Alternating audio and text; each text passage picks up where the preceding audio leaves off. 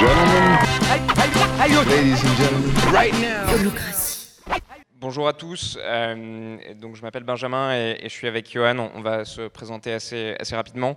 Euh, juste en guise d'introduction, on a appelé ça Team of Teams et on vous expliquera à la fin pourquoi. Euh, ça va être un peu frustrant, mais restez avec nous. Euh, alors, en deux mots, moi je dirige le produit chez euh, Everroad. Avant ça, j'étais à San Francisco où j'ai aidé à monter le produit B2B d'Uber. Euh, et c'était sympa.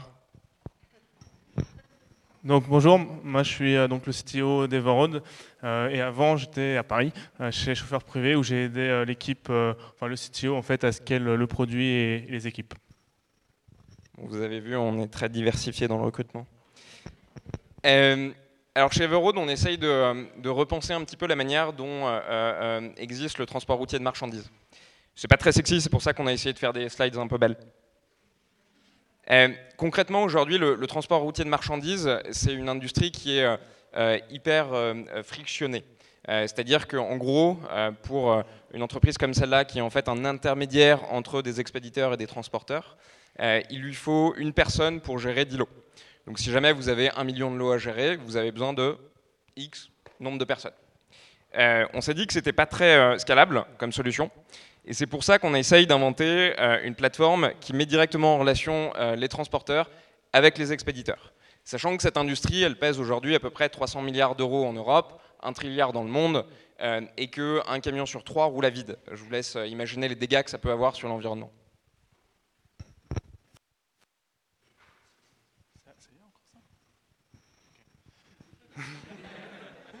Donc petite impro. Non, euh, ouais, du coup, euh, pour vous expliquer un peu le produit, donc ça c'est la partie expéditeur. Donc un expéditeur, l'action principale qu'il va pouvoir faire, c'est euh, bah, publier un lot, euh, tout simplement sur la plateforme.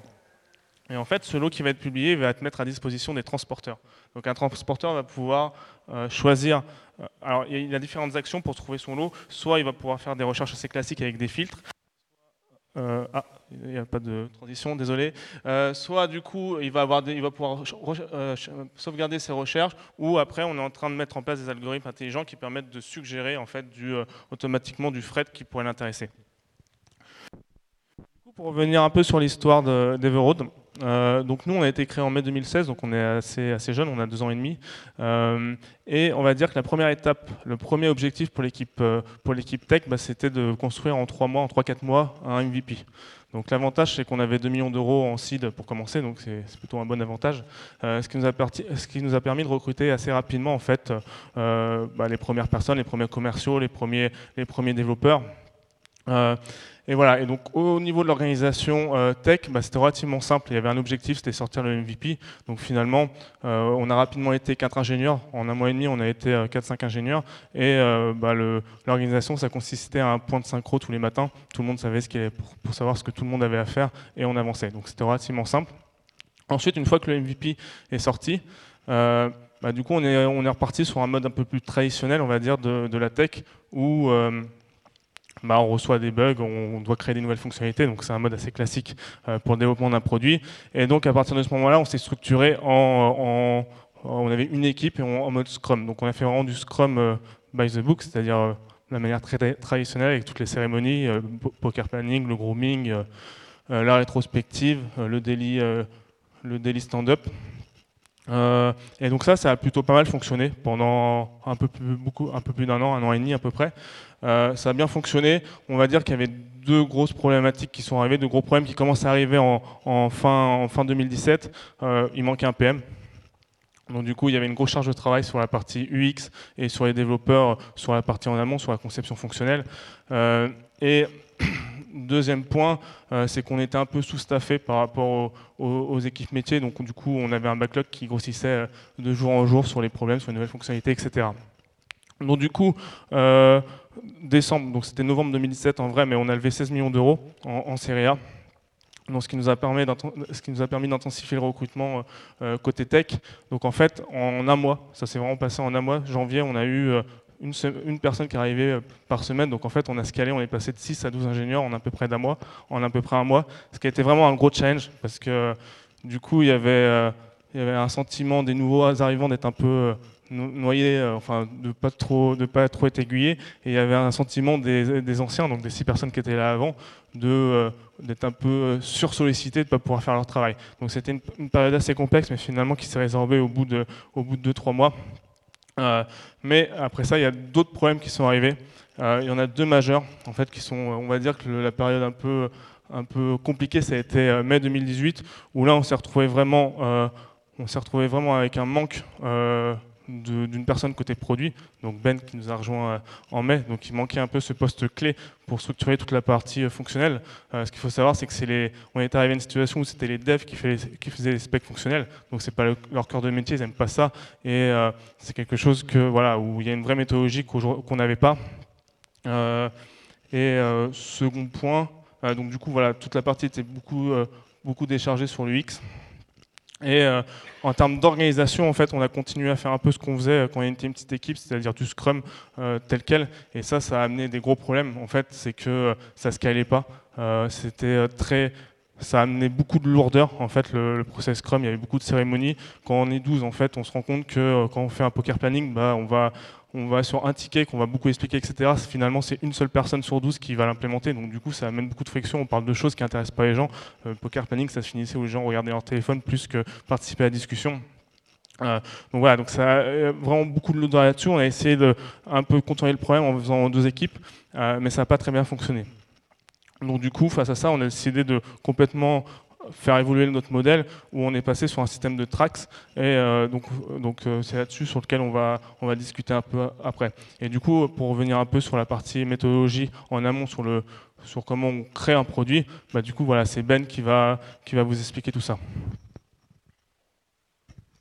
Alors euh, on s'est posé il y a 4 mois et on a vraiment réfléchi à la manière dont il fallait qu'on fonctionne et on, s'est rendu compte qu'en fait il y avait trois parties essentielles là-dedans.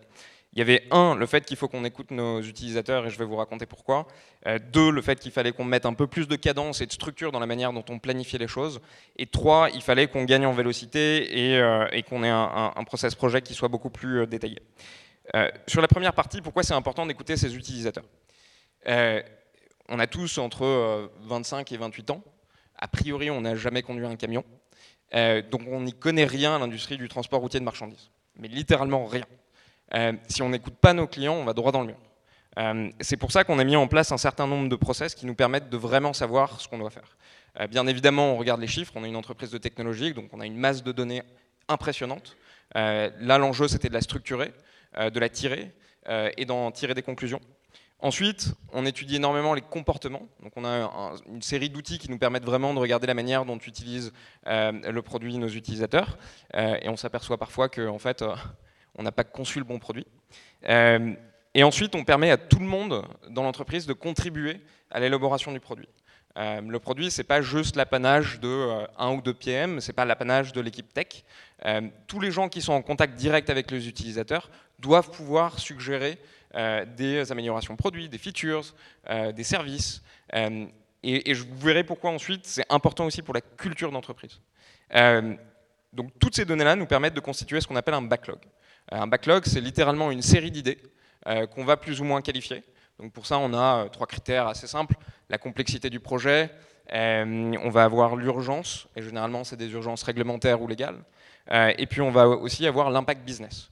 Euh, ça, ça nous permet d'avoir une première grille de notation qui va en fait faire remonter les sujets les plus importants. Euh, alors vous verrez, on n'est pas très fun, on utilise Google Spreadsheet. Parce qu'une fois qu'on a acheté un compte Google, autant le rentabiliser autant que ce peut. Euh, le deuxième point, c'est une fois qu'on a ce backlog, on y voit un peu plus clair, mais on ne sait pas nécessairement comment on doit procéder. C'est pour ça que chez nous, on a des sessions de planning qui sont hyper cadrées. On part de la vision de l'entreprise. Si on n'a pas de stratégie globale, on ne voit pas comment on peut avoir une stratégie de produit. Donc tous les quarters, on va se retrouver avec l'équipe dirigeante euh, et puis on va se demander, ok, dans quelle direction est-ce qu'on veut aller? De ça, on ressort des piliers stratégiques et c'est ces piliers stratégiques qui vont informer en fait la direction du produit. Euh, encore une fois, c'est hyper important que cette stratégie d'entreprise soit pas juste la stratégie du leadership. Elle doit aussi venir d'en bas. Parce qu'encore une fois, le leadership, ben, il est avec les investisseurs, mais il n'est pas sur le terrain. Euh, donc on essaye de vraiment de faire participer tout le monde à cette stratégie business. Ensuite, ça va informer ce qu'on appelle des programmes. Des programmes, c'est simplement un découpage de différentes problématiques. Chez nous, c'est assez simple. On a les transporteurs, on a les expéditeurs, on a les opérations. on vient d'en rajouter un quatrième qui est parce que notre CFO nous a un peu embêté là-dessus. mais ça nous permet simplement de créer des narratifs et ces narratifs, ensuite, vont venir informer une liste de projets qui devraient résoudre les problèmes qu'on a définis dans ce programme. Une fois qu'on a ça, on peut faire ce qu'on appelle des plans d'investissement. Donc on a déterminé un nombre de sujets, on a déterminé un nombre de projets, puis on va commencer à aller dire, OK, combien ça nous coûte de faire ça En temps côté design, côté produit, côté engineering. Une fois qu'on a fait ça, on se dit quelle capacité on peut embarquer en fonction des ressources qu'on a déjà, en fonction des ressources qu'on va onboarder parce qu'on a des plans de recrutement. Et ça, ça va définir notre roadmap. Encore une fois, vous avez vu, on n'est pas très créatif, on utilise Spreadsheet. Euh, l'avantage de Spreadsheet, c'est que tout le monde peut y accéder, tout le monde dans la boîte. Euh, et donc, ça permet aussi à tout le monde de voir ce qu'on fait, de savoir sur quoi on travaille, de pouvoir rentrer dans le détail de chacun des projets et de pouvoir dire là, je suis pas d'accord, là, j'ai un point d'alerte. Au contraire, là, vous êtes vraiment en train de sauver ma vie.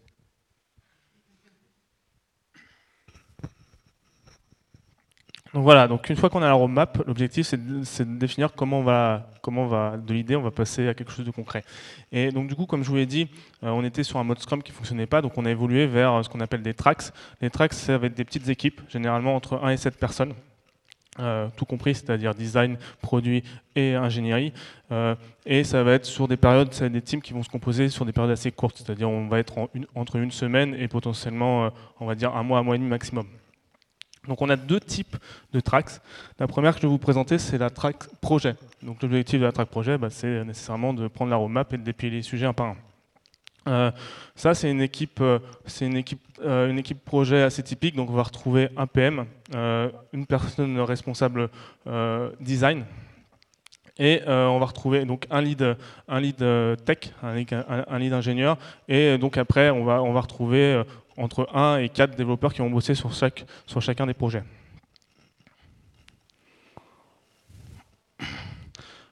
Ensuite, quel est le process euh, qu'on a, mis en, place pour, euh, euh, shipper le plus efficacement possible? Donc le premier, quand un projet tombe, en fait, la, première étape, ça va être de répondre, définir en fait le besoin. Donc par exemple, sur, sur un, sur une question qui est euh, comment on, s'arrange pour que euh, les, transporteurs puissent prendre euh, un lot plus efficacement sur la plateforme. Bah, du coup, l'objectif de cette phase, ça va être de dire bon bah l'idée c'est qu'on va pouvoir sauvegarder les recherches, ce qui va permettre aux transporteurs d'accéder plus rapidement à ces, filtres favoris, de pouvoir trouver du fret plus, rapidement. Donc cette phase-là, en fait, elle est entièrement exécutée par l'équipe, par le product manager qui est sur la track. Ensuite, euh, la deuxième étape, c'est une partie de design. Donc l'idée, ça va être à partir, de, à, partir de, à partir du besoin qui a été défini, c'est euh, conceptuellement quelle interface utilisateur, quelle expérience utilisateur on va amener au client. Comment ça va se traduire euh, sur l'expérience utilisateur du, du transporteur, du carrier ou de l'équipe opération. Donc ici, euh, cette étape-là, c'est euh, validé nécessairement par, euh, par l'équipe design qui va faire donc des, des des wireframes, des, prototypes, de la recherche, de la recherche utilisateur, sachant qu'à cette étape-là, en fait, on commence à son également l'équipe produit, nécessairement. Enfin, le, PM est, impliqué sur cette étape-là pour donner son feedback, pour un peu, expliquer a, ce qu'il a imaginé au niveau de la définition, et aussi le lead tech, euh, enfin le lead ingénieur, pardon, est systématiquement inclus aussi dans cette phase-là pour être capable d'avoir un historique quand, il va falloir construire le produit, et euh, deuxièmement, être capable de dire, bah voilà, si tu prends cette solution-là, ça va me coûter trois semaines en plus que si tu prends cette solution-là. Euh, donc, donc, donc voilà, donc même si c'est l'idée par l'équipe design, derrière, il y a, y a, une interaction qui se fait avec, avec les trois équipes. Euh, ensuite, une fois que le design est terminé, on passe à la partie bah, à la construction. Donc la partie construction, ça c'est fait bah, par l'équipe d'ingénieurs nécessairement. Et donc là, le lead ingénieur va se regrouper avec les développeurs euh, qui sont dans sa track pour définir bah, comment on va faire, quelle est la solution technique qu'on va apporter sur tel projet, et euh, il va faire le développement. Enfin, ils vont faire le développement. Euh, donc dans cette étape-là, c'est pareil. En fait, le, PM et le design est systématiquement euh, inclus. Donc vous allez voir, en fait, on a un rythme de, on a des itérations très courtes qui permettent euh, permettent d'avoir des feedbacks et de faire évoluer aussi bien l'aspect que, que le produit en fonction que le que l'implémentation en fonction des retours des retours du PM et, du design. Et ensuite, donc la dernière étape, c'est le launch. Donc ça, ça va dépendre du projet. Il y a des projets qui concernent que les équipes internes. Donc en général, il y a, voilà, on envoie juste un mail avec une communication sur Slack, une petite formation des équipes pour qu'ils comprennent bien le produit. Et après, il y a des, projets un peu plus d'envergure qui, qui, vont toucher les clients. Donc là, on va faire, on va faire du marketing, un lancement sur, donc comment dire, une campagne, une campagne d'email, un lancement sur LinkedIn, etc. Voilà, donc ça, c'est un peu euh, la, cadence opérationnelle qu'on a mis en place. Donc on retrouve les différentes étapes, hein, le, define, le, design, le build et le launch.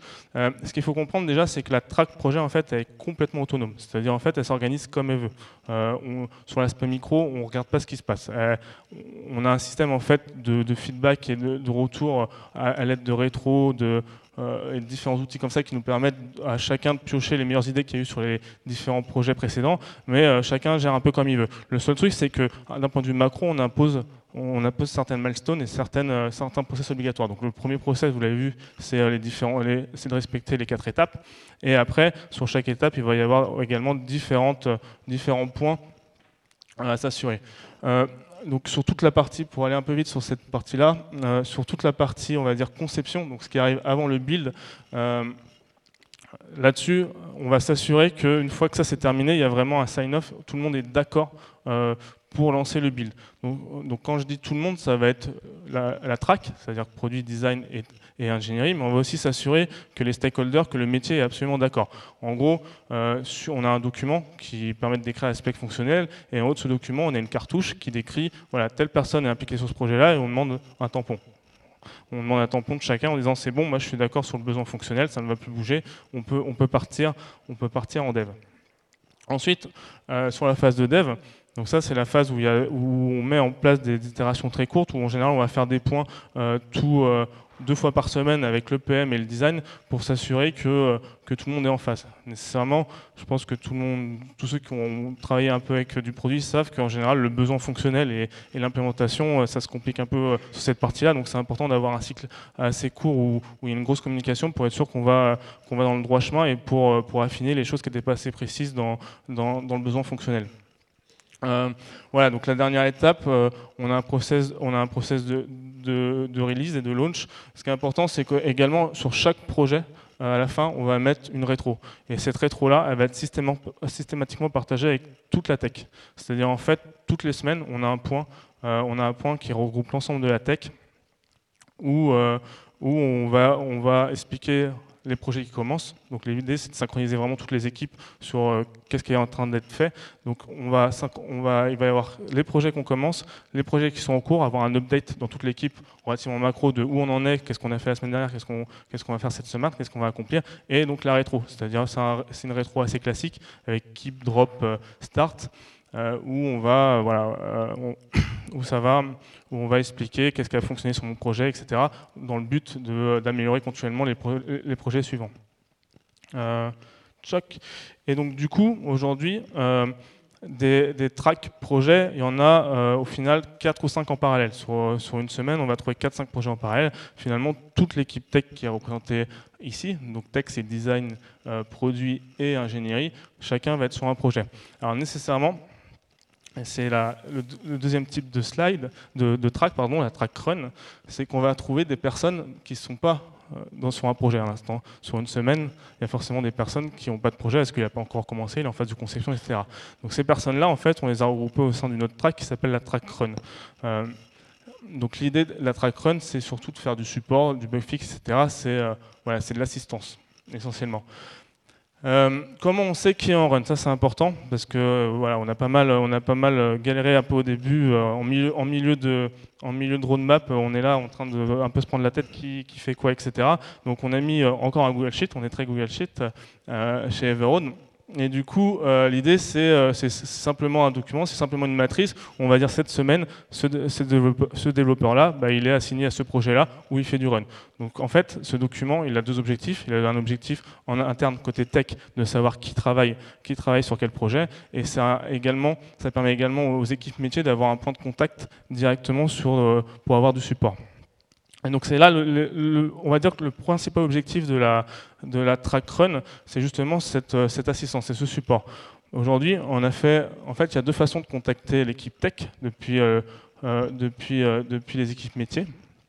Donc là, par exemple, c'est le petit Slack. On a un channel Slack qui s'appelle Tech Support. Et donc là, on voit pas, c'est trop petit, mais il y a Ségolène qui dit bonjour, j'ai un problème sur cette page, je pas, je peux pas peux pas valider mon formulaire. Et donc du coup, euh, l'idée de ce channel, c'est de pouvoir avoir un feedback rapide sur, un problème, problème qu'elle a maintenant. Et donc là, du coup, il y a une réponse qui dit, bah, c'est simple, c'est qu'en fait, sur le montant, tu as mis un montant avec des virgules, euh, alors que, alors que l'API prend que des entiers. Donc du coup, l'avantage, c'est que ici, elle est capable directement, enfin, on est capable de de lui apporter une solution directe à son problème. Après, si elle veut qu'on corrige le bug, c'est-à-dire si elle veut qu'on change l'API pour que ça prenne en compte des, euh, chiffres à, virgule, bah, va passer par, un, autre, mécanisme qui est, euh, euh, la création de tickets, etc., comme on connaît assez classiquement. voilà sur cette partie-là, je pense, sur la partie support. donc l'idée, c'est vraiment, je pense que c'est important cette partie support, elle est hyper importante parce que j'ai vu dans beaucoup de sociétés, même chez nous au début, où il y a petit à petit une fracture entre le métier euh, et la tech, parce que justement, il y a, une espèce de voilà, il y a une espèce de, mur qui se met entre les deux. Et l'idée d'avoir ça, c'est de, euh, de rapprocher un peu plus ces équipes et de pouvoir apporter une assistance assez rapide. Euh, j'ai mis en haut en titre le but de la enfin les, personnes qui sont dans la dans la pardon dans la track run c'est des, euh, des pompiers où euh, bah, ils doivent faire des choses un peu extraordinaires. Ça va être un peu des héros où ils doivent éteindre les feux. Mais en même temps c'est quelqu'un qui doivent euh, être là à proximité qui doivent gérer un peu le quotidien et, et, être à, proximité des équipes métiers. Donc en plus ils sauvent les chats. C'est un peu moins sexy de, de prendre l'échelle pour aller sauver le chat d'un dans un arbre. Mais voilà la, la grand-mère elle est contente et c'est ça qui est important Ensuite, sur la partie, donc du coup, comme je vous l'ai dit, euh, on a résolu le problème de Ségolène hyper rapidement. En disant, bah voilà, euh, soit tu choisis 57, soit tu choisis 58. Et après, l'idée, c'est de, euh, si tu veux résoudre le problème définitivement, si tu veux pouvoir mettre des nombres à virgule, bah, du coup, tu vas rentrer tu vas pouvoir rentrer un ticket. Donc le ticket, nous aujourd'hui, c'est un Google Form, donc encore, encore du Google, on, sponsorise à mort, euh, où on va décrire, euh, bah, qu'est-ce qui arrive. Donc euh, je peux pas mettre de nombre à virgule. Qu'est-ce qui devrait arriver? Bah, Je devrais pouvoir mettre des nombres à virgule, des screenshots, etc. Donc là, c'est un problème simple. Et sur les problèmes compliqués, évidemment, on, on, alimente le ticket pour qu'il soit le plus clair possible. Et après, c'est assez classique. Hein, le, formulaire tombe dans Jira, et après, il y a un système de priorité, etc., qui permet à la track run euh, euh, bah, de, de, fixer le problème. Euh, et enfin, dernier objectif de cette, track, c'est d'être en support également des projets, projets. Le but de la track projet, c'est qu'elle soit absolument focus sur son, projet. Ça, c'est important. Elle a une deadline, elle a des milestones, elle doit respecter ses engagements. Donc, du coup, il faut qu'elle soit complètement exclue de, toute interruption. De toute interruption. Donc, le principe d'un track, c'est justement d'éviter ce type d'interruption et de prendre tous les sujets qui rentrent. Donc aussi bien les supports que le fixe, que l'amélioration des différents problèmes qu'on peut avoir sur, la plateforme. Euh, donc réduire la, dette technique ou euh, améliorer euh, bah, toute l'infra, toutes les fondations, la CI, la CD. Voilà. Je pense que c'est à peu près tout sur la partie run. Et. Alors, bien évidemment, on a une boîte tech, donc du coup, on mesure tout littéralement tout, y compris notre productivité. Euh, et avant, euh, déjà, on s'engageait pas sur le nombre de projets qu'on allait délivrer, on s'engageait même pas d'ailleurs sur la nature des projets qu'on allait délivrer. Donc, ce qu'on a changé pour Q3, c'est on, on, a commencé à fixer les projets sur lesquels on allait travailler, et donc on, s'est engagé vis-à-vis de tout le monde, euh, y compris vis-à-vis de notre board, en disant voilà ce sur quoi on va travailler. Premier point. Deuxième point, avant, on livrait à peu près 12 projets par trimestre. là, on a augmenté notre cadence et on est monté à peu près 25. Ce qui est cool ici, c'est qu'on arrive à shipper euh, les projets sur lesquels on s'était engagé, voire plus. Et on arrive aussi à mesurer si on respecte les deadlines qu'on s'était fixés.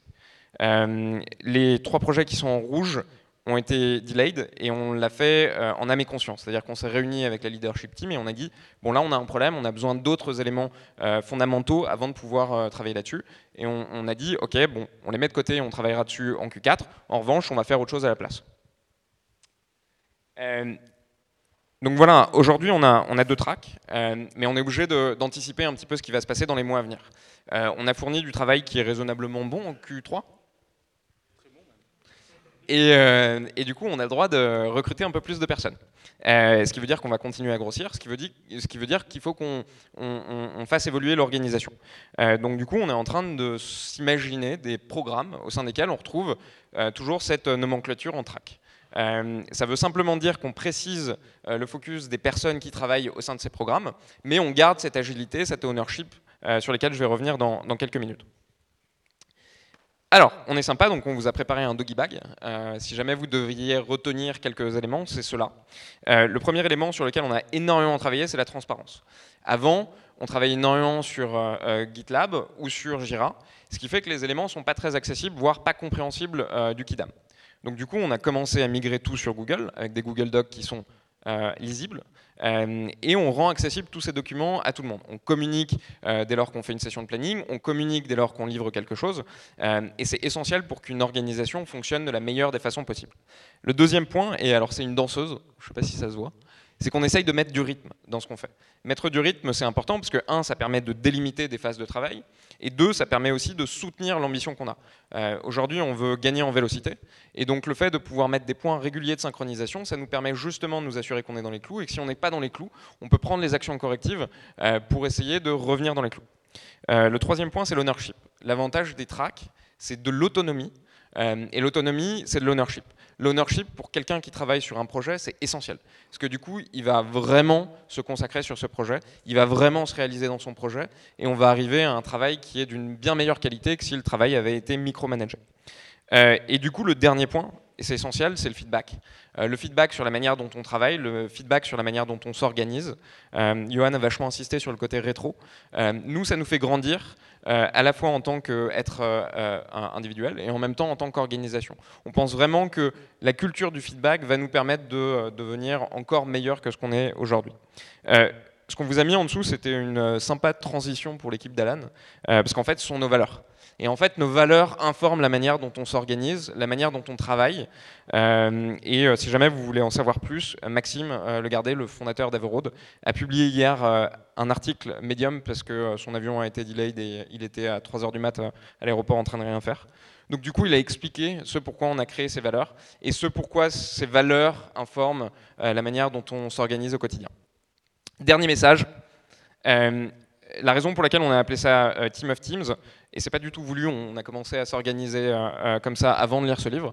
Mais euh, il y a un général qui explique un petit peu la manière dont l'armée américaine s'est réorganisée en équipe autonome, agile, impactful pendant la guerre d'Afghanistan. Et c'est assez intéressant. Dernier message, et je le commenterai pas.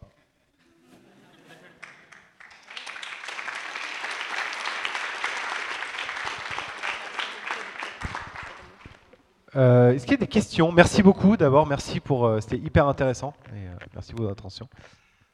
Donc tout le monde a entendu la question? Alors si j'ai bien compris, c'est comment la, transition se fait entre l'équipe, la track run et la track projet, c'est ça? Alors ce qu'il faut savoir et que j'ai pas dit, c'est qu'en fait, être dans la run track, on peut être, on peut être dans cette track une semaine ou un mois et demi en fait. Donc c'est des périodes quand même assez courtes et en général on passe sur un projet. Et après, euh, alors différents outils qui ont été mis en place pour garder une synchro et ça c'est euh, un très bon point. C'est premièrement, euh, comme je, comme je l'ai dit, c'est qu'il y a un point de synchro qui est fait tous les lundis.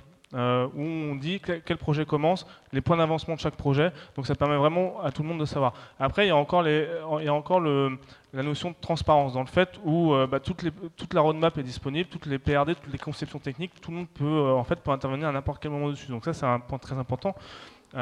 ensuite, on a un wiki qui s'appelle Brain, qui permet également.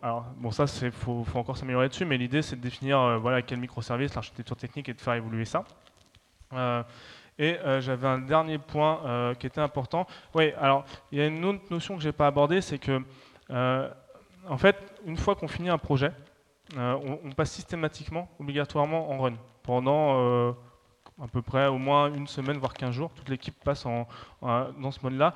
Et je pense que c'est très bénéfique parce que sur un mode Scrum assez classique, en fait, quand on a fini un projet, bam, on passe au nouveau, au nouveau sprint et finalement on n'a jamais le temps de revenir à l'ancien projet. L'avantage de mettre l'équipe projet en mode run, c'est justement il va y avoir ce temps en fait. C'est un temps euh, plus ou moins euh, libéré, autonome, où les gens vont pouvoir réaméliorer leurs leur, produits et, et leurs projets. Donc ça c'est important aussi, c'est que du coup pour répondre à ta question, c'est qu'en fait, l'équipe projet assure un suivi derrière, euh, ce qui permet d'éviter de, euh, de, une fois que le projet est terminé, de donner des tickets à des personnes qui n'étaient pas responsables du projet. Donc il y a aussi ce ownership qui continue euh, après, après que le projet soit terminé grâce à, la track run. Petite question, je suis là. Euh, moi, je suis plus du côté produit, mais j'ai souvent des problèmes avec la tech sur un sujet. Enfin, c'est un problème, pas un faux problème, mais où- t'as jamais évoqué le moment où la tech définit et calcule précisément le nombre de jours hommes nécessaires à la réalisation d'un projet. Moi, ça fout en l'air tous mes plannings, clairement tout le temps. c'est euh, voilà, une semaine, mais en fait, on se rend compte au fil du projet, merde, merde ce sera deux. Euh, donc voilà, c'est où, et comment tu optimises ce calcul du temps homme tech dev nécessaire pour que la livraison se fasse en temps et en heure? C'est un vrai sujet qu'on a souvent. nous. Alors, alors, ce qui est sûr, c'est que j'ai pas de recette magique pour estimer précisément quand aura un projet. Je pense qu'il n'y a jamais personne qui a réussi dans l'informatique et a priori, je ne vais, pas- je vais pas résoudre le problème. Après, plusieurs choses. C'est que déjà, on essaye de fonctionner. En fait, nous, notre ambition, c'est pas forcément d'avoir des timelines bien définies sur un projet, c'est d'avoir, c'est de respecter un engagement sur trois mois. C'est-à-dire sur trois mois, on a X projets à faire et le but, c'est de les shipper. Voilà. Donc déjà, c'est c'est une vision macro, mais je pense qu'elle est pertinente pour, euh, pour le top management, pour les investisseurs, etc. Il n'y a pas forcément d'avoir une vision projet. Donc finalement, euh, au sein d'un quarter, au sein d'un trimestre, les projets vont plus ou moins s'ajuster les uns avec les autres en fonction de la bande passante qu'on veut dédier. Après, il y, a, un autre concept, je pense, qui est assez fort, c'est la notion, euh, et c'est là où on revient sur le- tout ce qu'agilité, etc., c'est la notion d'itération. En fait, on se rend compte que... ce que j'ai pas dit, c'est qu'en amont, en fait, pour définir la roadmap, bah, je mets en fait une estimation euh, grossière euh, en semaine euh, de combien de temps va durer un projet. Donc c'est une estimation encore une fois grossière, donc j'essaye un peu de charger pour que pour que Ben en mette le moins possible. Mais mais mais du, coup, ça reste une estimation grossière. Mais ce qui est important, c'est qu'en fait, au moment où on va le faire, au moment où on va l'exécuter, on va essayer en fait d'affiner d'affiner notre projet par rapport à par rapport à ce qui a été estimé. C'est-à-dire en fait, on, se rend compte que voilà, tu prends enfin, sur n'importe quel projet, tu peux, euh, tu peux, sur n'importe quel projet, ça pourrait durer deux ans en fait. Tu as toujours plein de choses à faire, etc. Donc après, euh, toute la, toute la problématique est, toute la problématique et en fait sur, sur ce qu'on travaille et je pense que là-dessus toutes les équipes sont alignées, c'est systématiquement essayer de définir une première itération qui va répondre à justement cette timeline pour remplir nos objectifs. Donc c'est comme, je sais pas si j'ai été clair. C'est vraiment comme ça que je le vois, c'est qu'en fait finalement il faut, peut-être plus adapter ton projet par rapport à la timeline que tu as définie plutôt que, plutôt que l'inverse. Je sais pas si tu veux rajouter quelque chose. faut que je fasse gaffe avec ça, j'ai le titre de Chief Karaoke Officer au bureau. Euh, le, but de la roadmap avec des, euh, des- milestones un peu précis, c'est encore une fois une idée de rythme. Euh, on essaye juste de mettre en mouvement l'organisation. Ensuite, on s'adapte. Si on n'est pas capable de tenir les délais, tant pis. Euh, on verra que sur un autre projet, on sera capable de raccourcir et puis on ajustera la roadmap en fonction. Mais l'idée, c'est juste d'avoir un- un- une espèce de ligne de mire sur laquelle tu peux te concentrer et juste organiser les choses autour de ça. Comment, comment ça marche pour savoir qui bosse sur quel projet et justement les rotations euh, quand euh, vous dites il y a une ou deux semaines de run, euh, après qui repart sur quoi? Est-ce que c'est toujours une équipe qui en tant qu'équipe va passer sur autre chose ou est-ce que même les équipes sont reconstituées? Ouais, les équipes sont. Une track n'est jamais la même. Donc, du coup, ce qui se passe, c'est que euh, donc le PM et, euh, et le designer sont définis, en fait, sont attribués dès le début, d'accord, y compris le lead ingénieur. Donc, c'est trois, en fait, ce trio-là est systématiquement euh, désigné dès le début. Alors, le lead ingénieur, comment, en fait, ça peut être n'importe qui de l'équipe. Il n'y a pas de, il y a pas de il n'y a pas euh, les personnes seniors, les personnes juniors, non, c'est chacun peut prendre un projet, peut être honneur d'un projet. Évidemment, en fonction de la complexité du projet, on va choisir plus ou moins de personnes. On essaye aussi euh, bah, d'amener les gens euh, à dépasser un peu leur, leur, leur- enfin, sais pas quel mot, leur zone de, leur zone de confort pour, pour aller sur des projets un peu plus ambitieux que ce qu'ils sont capables de gérer. Donc ça, ça permet également de faire monter en compétence progressivement les gens. Mais voilà, donc du coup, c'est le lead ingénieur, on va choisir, la personne euh, qui est volontaire, tout simplement, euh, euh, et en général, on a, beaucoup de personnes volontaires pour faire des projets, donc ça c'est plutôt cool. Et une fois qu'en fait la partie conception est terminée, donc toute la partie conception fonctionnelle est terminée, c'est là où en fait le, le lead d'ingénieur va recruter les autres développeurs. Donc en fonction du, une fois que le besoin fonctionnel est terminé, on sait à peu près, on est capable d'estimer d'un point de vue ingénierie combien de ressources on va avoir besoin sur ce projet-là. Donc c'est à partir de, ce moment-là que le, le, le, lead dev dit bon bah moi je vais avoir besoin de, de, de deux personnes sur ce projet-là. Et donc là ils se réunissent et ils font le projet.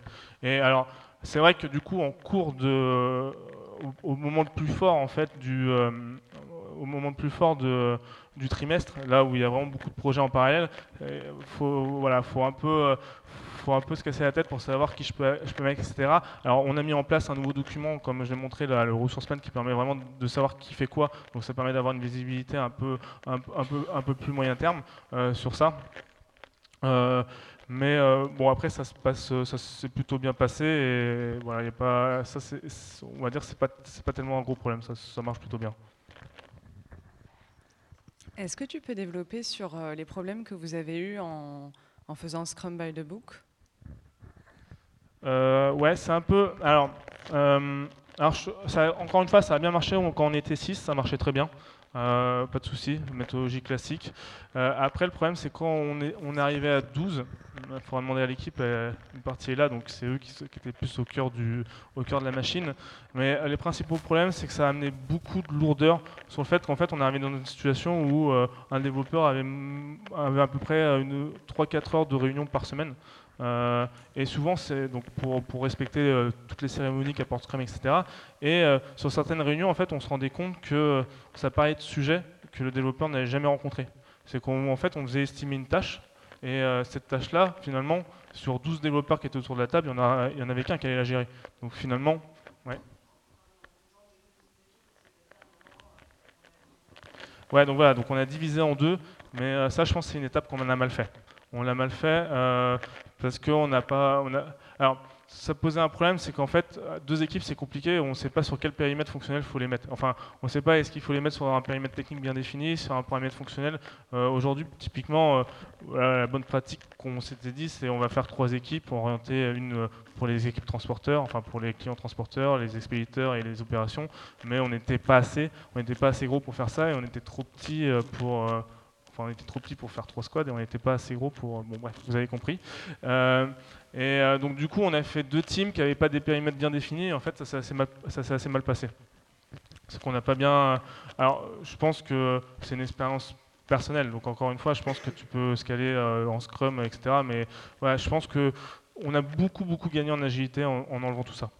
Par contre, ce qu'on est en train de faire en Q4, c'est quand même remettre des petites cérémonies qui manquaient. Par exemple, le daily avait été, on laissait tout le monde faire ce qu'il voulait, mais on avait, on avait constaté que le daily n'était plus présent, ce qui posait des problèmes des fois, donc on l'a remis un peu. Et on remet des petites touches d'agilité, mais on a effacé, euh, typiquement, on note plus. On en revient un peu au sujet, c'est que la notation des tickets, euh, ça a peu d'importance si derrière tu livres le projet à temps. Quoi. Ouais, ça sera très très court. Tu disais du coup c'était le lead ingénieur qui allait euh, faire une espèce de recrutement en gros des, développeurs qui allaient rejoindre un projet une fois que la partie fonctionnelle était vraiment définie. Mais du coup, comment tu sais toi en amont combien il faut de développeurs alors que vous n'avez pas forcément fait un découpage technique du coup si je comprends bien? Et du coup, euh, si vous n'avez pas fait de découpage technique, comment tu peux recruter le bon nombre?